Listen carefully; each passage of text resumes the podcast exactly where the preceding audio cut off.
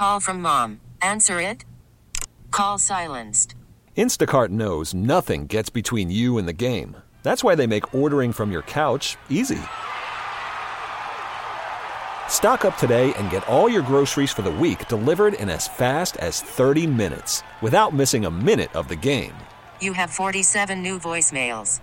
Download the app to get free delivery on your first three orders while supplies last. Minimum $10 per order. Additional terms apply. Welcome to Face Connecticut, an in depth look at today's issues. Good morning and welcome to another edition of Face Connecticut on WTIC News Talk 1080, 96.5 TIC FM and Light 100.5 WRCH. Aaron Kupek with you this Sunday morning, and we're pleased to be joined by Tom Hennick, Public Education Officer with the Connecticut Freedom of Information Commission. Good morning to you, sir. Good morning. Thanks for having me. Tom, you travel the state educating various officials and groups on Connecticut's FOI law. What do you think is the most important thing for the public to know about FOI? The, the public needs to know, Aaron, that this is a law that is for them. It was a law that was created 44 years ago to make sure that people had access to their government. And uh, sometimes people look at it sort of with a, a jaundiced eye, perhaps, and it's it's really a law for the people. It's a law for to allow people to have access to their public agencies so that they can get involved in democracy and it really is one of the one of the linchpins to making sure that democracy works. Talk a little about the history of Connecticut's FOI law. Sure, the law was uh, created 44 years ago. It was actually the brainchild of Ella Grasso when she ran for governor for the first time. And if you do the math, 44 years ago puts us right smack in the middle of Watergate. So when Ella was contemplating this run for governor, she was thinking about it. She was in Congress, so this was all exploding all around her. So she had a pretty, you know, bird's eye view of what was going on and it was about the country kind of being brought to its knees, uh, secret government, things being done clandestinely, and and she she recognized that this was not good, and so one of the things she said to people was. Uh, that if I'm elected, if I decide to run and if I'm elected, I will make sure that we have some sort of an open government law in Connecticut. And you know, as as folks know, she she ran in 1974 and won, first woman ever elected governor in her own right in the United States. And one of the first things she did was put forward the the FOI Act, uh, or you know, the idea for it in 1975. Just a, a little anecdote that might give people uh, some amusement. When she put it forward, she said, "This is so important to our state and so critical to our survival as a democracy that I will see to it that this law is approved unanimously by our legislature." And people just sort of said, "Sure, right." Uh, you know, have you ever watched the legislature?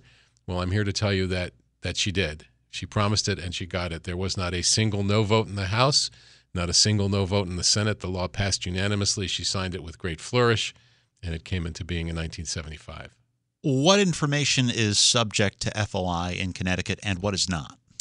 Um, kind of a broad question, but the basic idea is that if you are a public agency and you create a record, it becomes a public record. If you hold a meeting, you need to do it in public so that people can watch you know, observe, see their public agencies in, in action. There are there are different exemptions, exclusions. You know, when I do my those workshops that you referenced, I talk to people about the three E's. Everything becomes a public record. You know, I tell them little stories about things that became public records that, that maybe they didn't want them to be. Uh, but then there are these three E's: the exceptions, the exclusions, the the exemptions. So there are certain things that can be taken out. You know, for example, there's an, uh, a record that can be withheld if it's an invasion of somebody's personal privacy. There's a process that you have to do to to look at it to see if it fits, you know, the model, which comes from a 1993 state supreme court case. But that's just one example of something you could take out. Uh, there's a there's a federal law that overrides FOI when it comes to students' educational records, so records that would personally identify students as they pertain to you know their education. That could come out. There's a law enforcement record uh, if a case, if you're arrested, and a case is nollied after 13 months, the record is erased. It would override freedom of information, even if the police department still had the record. You, they couldn't give it out. Just a couple of, of examples. Most commonly, I think a lot of people would think about paper documents, but this pertains to emails, it pertains to video, pertains to photos and really any sort of record, right? Right. It retains to anything that the public agency has. Another misconception, you know, I'll, I'll jump back to that in a second, but another misconception is people say, well, I was working at home. I was using my own laptop. I was using my own phone. So that doesn't count, right? Wrong. If you're creating a record in the conduct of the public's business, it's a public record. So it doesn't mean that somebody's going to swoop in and, and grab your laptop. It means that if asked for any and all emails pertaining to Project X that you worked on, whether at home or at work, they would have to come out. So, so it's the it's the broad concept that everything is a public record. You mentioned, you know, you mentioned videos. Sometimes unintended consequences. There's a there's a move. Um, police departments everywhere. Hartford just did it with with uh, you know dash cams and and cameras that the police office body cams, and sometimes thought hasn't been given into. Hey, wait a minute, that now becomes a public record. So there are storage issues, there are retention issues, things like that that should all be considered when when you kind of create a new public record. How has the FOI law changed since it was enacted 44 years ago? Well, one, you, you just hit on one of the topics. More and more records are kept electronically, and the law hasn't necessarily kept up. So there's a lot that's subject to interpretation. The law still talks about copying fees at 50 cents a page, and more and more elect- records are electronic, and there is no fee for electronic records. Um, and I think another thing is, too, with the advent of, of email and texting, people have made more requests. And for some reason, and I'm not sure why, Aaron, for some reason, it's easier to sit down and bang out an email and make a request than, than it was, I guess, to, to write out a letter and get a stamp and put it in the envelope because people are seeing more and more requests come to them electronically and, and broader. And then, frankly, too, you know, on the other side, there's a there's a greater concern for security identity theft and things like that, and trying to keep the balance so that things that should be public remain public. Sometimes we tend to um, we, we tend to sort of hit things with a broad brush. In the wake of 9/11, there were a lot of proposals and things like that based on on fear, some justifiable. Don't get me wrong, but you have to be careful that you don't take away the public's right to know in the in the name of security or safety. Certainly, these these are the public's records. They're your records. They're my records. We we in a sense own them and should have access to them. But are agencies able to keep up with the requests in in all cases? Also, a good question. Not always. Um, we've had an ongoing discussion with the state police, Department of Emergency Services, and Public Protection they had a, a, staff shortage, and people are well aware of Connecticut's budget problems. We have them too. You know, we, we lost two positions uh, about a year or so ago that we haven't been able to get back. It makes our job harder with 800 to 900 complaints a year sometimes. But they they lost positions, and they and the requests mount. People want records from their state police, and they were reaching a point where it was taking them 18 months to two years to produce some records, and that that really the FOI Act talks about prompt access, and it reached the point where that just wasn't prompt, and and part of it is is due to the budget, but also part part of, part of it would be part due to burgeoning requests, people wanting more and more information. Walk us through how a typical FOI request is sure. filed. Someone would want to know some information. They want to know now. First of all, it's just sort of a, one of those common misconceptions. Freedom of information is not about answering questions. Many people will walk into a public agency and say, under freedom of information, I have a right to know. Please tell me. Well, we're public servants. We're going to answer the questions, but that's not necessarily what the law requires. It requires a public agency to provide access to the documents or the records that have the information in it. Just just a little aside, you know, people see freedom of information and they think that we are the information center for the entire state of Connecticut they have this vision of us sitting in this giant vault with every record held by every agency. So every day, literally every day, I take requests from people that say, please send me. And I have to send them a nice little letter that says, no, we're, we're not a repository for records. We have a different function. Well, that happens to public agencies as well. Uh, you know, one one time a couple years ago, someone called me up and, and demanded that I tell them how to get tickets to Mary Poppins at the Bushnell. You know, freedom of information. Tell me how to get the tickets. Well, that's so so we have to sort of educate people that way too. Um, but so you want to find something out, and you say to yourself, okay, what documents would contain that information? Where would I find that out? Then you go to the town hall or the city hall and say, what department would have those records? So you make a request. There's two ways to gain access through freedom of information. One is to ask to inspect the records, which you don't. There's no cost to that. There's no um, and nothing in writing is required. You say, I'd like to inspect records A, B, and C. And then they would have to provide access promptly, assuming that they weren't exempt. Or you could make a request for copies, in which case you could put the request in writing that the, the public agency has a right to, to ask for that, to require that. I would like access to records A, B, and C. You put it in writing, and then they would they would tell you, okay, there are you know 25 pages at 50 cents a page. Give us the money. If the cost exceeds $10, they can get their money up front. And then, and that's how that would go. If I wanted those records in electronic format, could I ask for that? If they are already in electronic format, there's no requirement that the public agency put the record, if it's a piece of paper, that they turn it into an electronic record. But if it is, yes, they'd have to produce it in electronic format. Say I make a request for a record that I feel is public information and the agency or town hall or whatever disagrees, what's the next step after that? Looks at one of those three E's that I talked about and says, no, it's exempt. We're not going to give it to you. Well, that's what the Freedom of Information Commission ultimately was um, created to do, to be the adjudicator, to, to break the tie, if you will. Now, to get to the point where that law was approved unanimously, you can imagine the negotiation, the back and forth. And I, and I, I lead with that because – You've got a law that's based on a really simple, easy concept transparency, open government, sunshine is the best disinfectant, all of that. But when you read it, there's a lot of gray area in there, which means that the town could genuinely believe that that record that you sought was exempt. And you could genuinely believe that it was not. So, what, what, what do you do then? Well, then you file a complaint against the agency and say, look, I asked them for this. They ain't giving it to me. I think, I think I have a right to it and then you go to the Freedom of Information Commission. So, as I said, we get 800 or so, give or take, uh, complaints a year, depending on the year. We look at it. We first of all make sure we have jurisdiction. Sometimes people file complaints against things that are not public agencies. Uh, I want the YMCA's, you know, YMCA is not a public agency, so we would have to kick it out. We don't have jurisdiction. Assuming we have jurisdiction, we would take the uh, complaint we would give it a number. We would docket. We call it docketing the complaint. At the same time, we assign an ombudsman, fancy name for mediator. We always try to bring the parties together. We have someone, uh, you know, I do some of them. Other the uh, other attorneys at FOI do some of them. Bring parties together to try to see if we can resolve the matter, short of a hearing. If that fails, you then go to a hearing. Now, one of the one of the nice things for the for the people about an FOI hearing is that um, you don't need an attorney. It's one of the last vestiges of the people's court, if you will.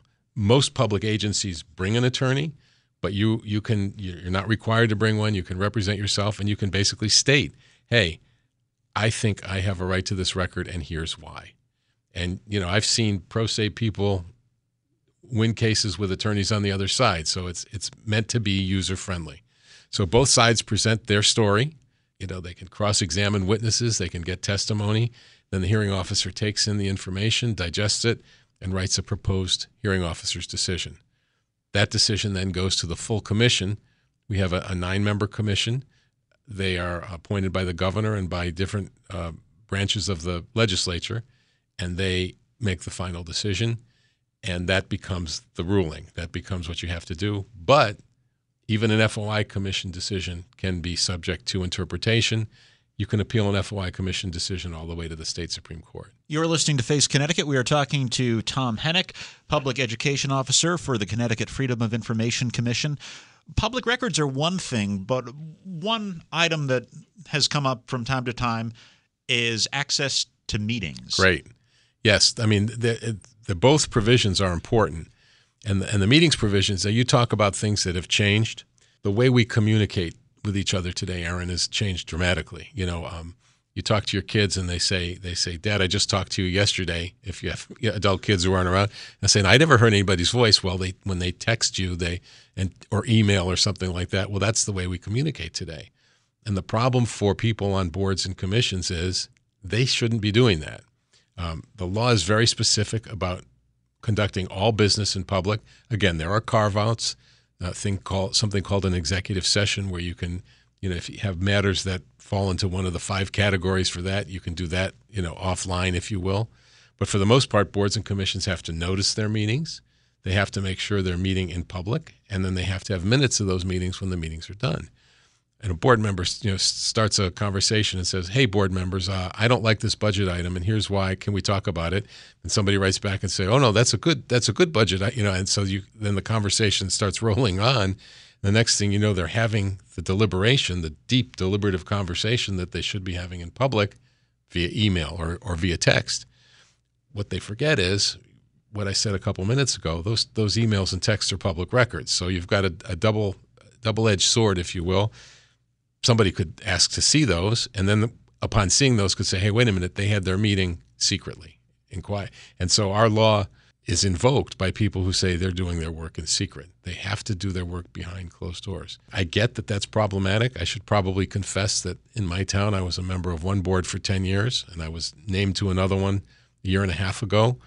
I get that it's hard that you want to call up other board members and start having conversations. That's you know kind of to keep things going but the law really requires that the work be done in public. Can it constitute uh, a meeting and deliberations even if it's between two members of a board and there isn't a quorum?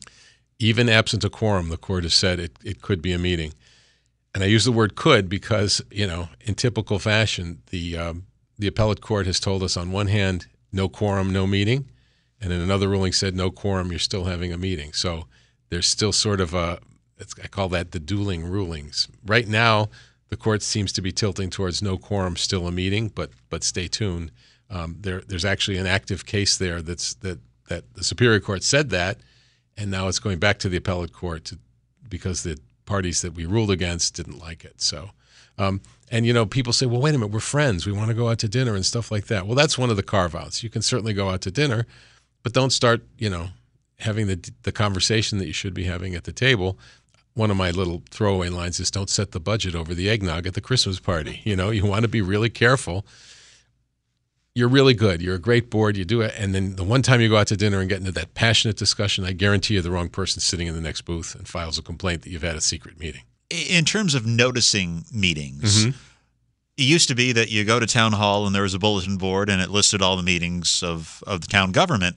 Now, with the internet, what do cities and towns have to do in terms of uh, satisfying FOI law? Actually, the FOI law says very little about things that should be uh, on the town websites.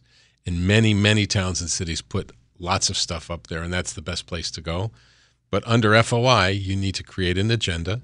It needs to be available in your office and in your town or city clerk's office.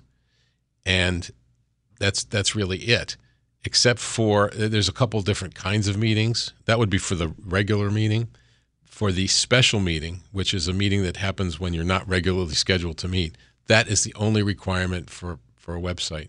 Back in 2008, the legislature actually passed a law that said all cities and towns, all agencies must put their agendas their minutes on websites.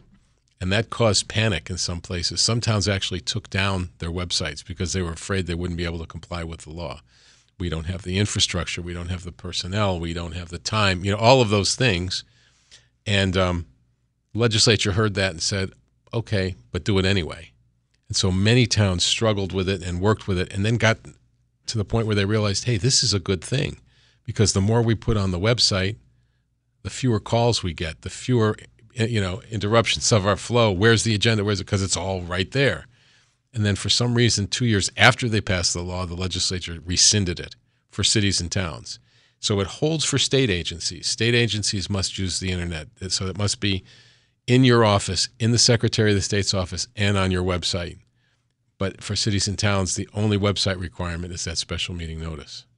How common is it for an agency or, or government entity to to have maybe a, a feeling of of ownership and no this is my information. It, it's not yours. That's a that's a great question. You know one of the things that i stressed i i, I try to give you know like little anecdotes uh, I, I had a about how it's not yours. Uh, we tend to get possessive. You know it's planning and zoning. You can't have it. It's police. You can't have it. Or we get selective which is even hey wait a minute. You're you're a pain in the neck. Don't don't come here. Um, you're a nice guy. We'll give it to you. And and you would think that after all this time that didn't happen anymore, but it still does. And that's one of the one of those lessons. You know, you ask sort of the things what we talk about when I do these workshops. That's one of the first things that I put on the table for folks when we start talking about records. Don't do that put blinders on, even if it's somebody, you know. So I'll I'll, I'll say, does anybody have to deal with any difficult people? And the hands will shoot up, and I'll say, okay, well we do too. And here's the deal: when somebody who's difficult comes in, you have to forget who they are and any trouble they may have given you in the past, and look solely at the record that they're requesting. Look at only at what they're looking to get because even they, even the people who are difficult, have a right to the to the records. There's a FOI puts people under a big tent. It's it's the idea is to make information, to make documents, to make meetings, to make democracy available to everybody. If I'm making an FOI request, do I have to tell the agency why I want that information? No, and some will ask you. Now, I say no definitively because it's not required, and, and agencies are told not to ask. However, when sometimes people make requests, large requests, our advice are not in the law, but this is what we would suggest is have a conversation with the requester. And this, I say the same to requesters. Have a conversation with the agency. You're trying to find something out. You may not know what record to ask for. So instead of asking for a, a pile of records that you may not need, say, look, I'm trying to find out X. Or if you're the agency, look, you've asked for all these records, but you may not need them all at 50 cents a page. What are you trying to find out? You don't have to tell me, but what are you trying to find out? So maybe we can narrow the scope, maybe we can work together. To be truthful, the, the anecdotal stories that I have heard really say that that has worked a lot. It doesn't work all the time, but it works more often than you would think, and everybody goes away happy. But to answer the question directly, you not, you're never required to say what you want it for. FOI is a useful tool for journalists. Yes. But I'm guessing most of the requests aren't made by journalists. You're absolutely true. That, you're absolutely true. You're absolutely right. People say, oh, it's a journalist law. Well, when you look at the complaints that we get, now these are only the complaints, fewer than 10% of them come from journalistic entities. You'd be people people are shocked when I tell them that. They think, oh, the Courant, and the record journal, and TIC, they're all putting in requests and complaints. That's not the case for the most part, I think I think part of that has to do with the journalists being uh, a little more savvy as to what they can and can't get. So the complaint numbers from them it, are, are diminished, but for them, but it's mostly people wanting to find out what's going on. Now, I will say this: recently, some people have taken to using this law as a weapon, as a means of getting back at people. Because remember what I said: it's a big tent, and you don't need a lawyer, and you can do it all on your own. We don't like that. We would discourage that at every turn if we could. But the reality is that even if somebody is, is sort of using it in that vein, you still have to look at what the request is and, and, and to the best of your ability, fill it if the records are, are available. How does that occur? Is there like, if someone could be a nuisance by requesting right. information just to be a pain in the neck? Right, right. And, and I won't name names, but several towns call with them and they're ready to just, you know, tear their hair out. And it's like, okay, look, there are some things that the, that the town, the public agency can do. First of all, remind the individual that there is a, a fee for the pages. No fee for labor, by the way. That's something that some people think there is. There's no fee for labor. But also remind them that a request for records under Freedom of Information does not mean that the agency comes to a screeching, grinding halt. Doesn't mean that everything happens right away. The FOI Act talks about prompt access to records, and um, you know that's sort of clearly open to interpretation. But if an agency only has an hour or two a week to work on this monstrous request that, that clearly was intended to to vex somebody, it's two hours a week. And oh, by the way, because of what you've asked for, it's going to be months before you get your records, and it would still be prompt because that's what that's what it would be. He is Tom Hennick, Public Education Officer with the Connecticut Freedom of Information Commission. Thanks so much for joining us this morning. Happy to be here. Thanks for listening to Face Connecticut. I'm Aaron Kupek. Enjoy the balance of your weekend. Face Connecticut is a production of the News and Public Affairs Department of WTIC Radio.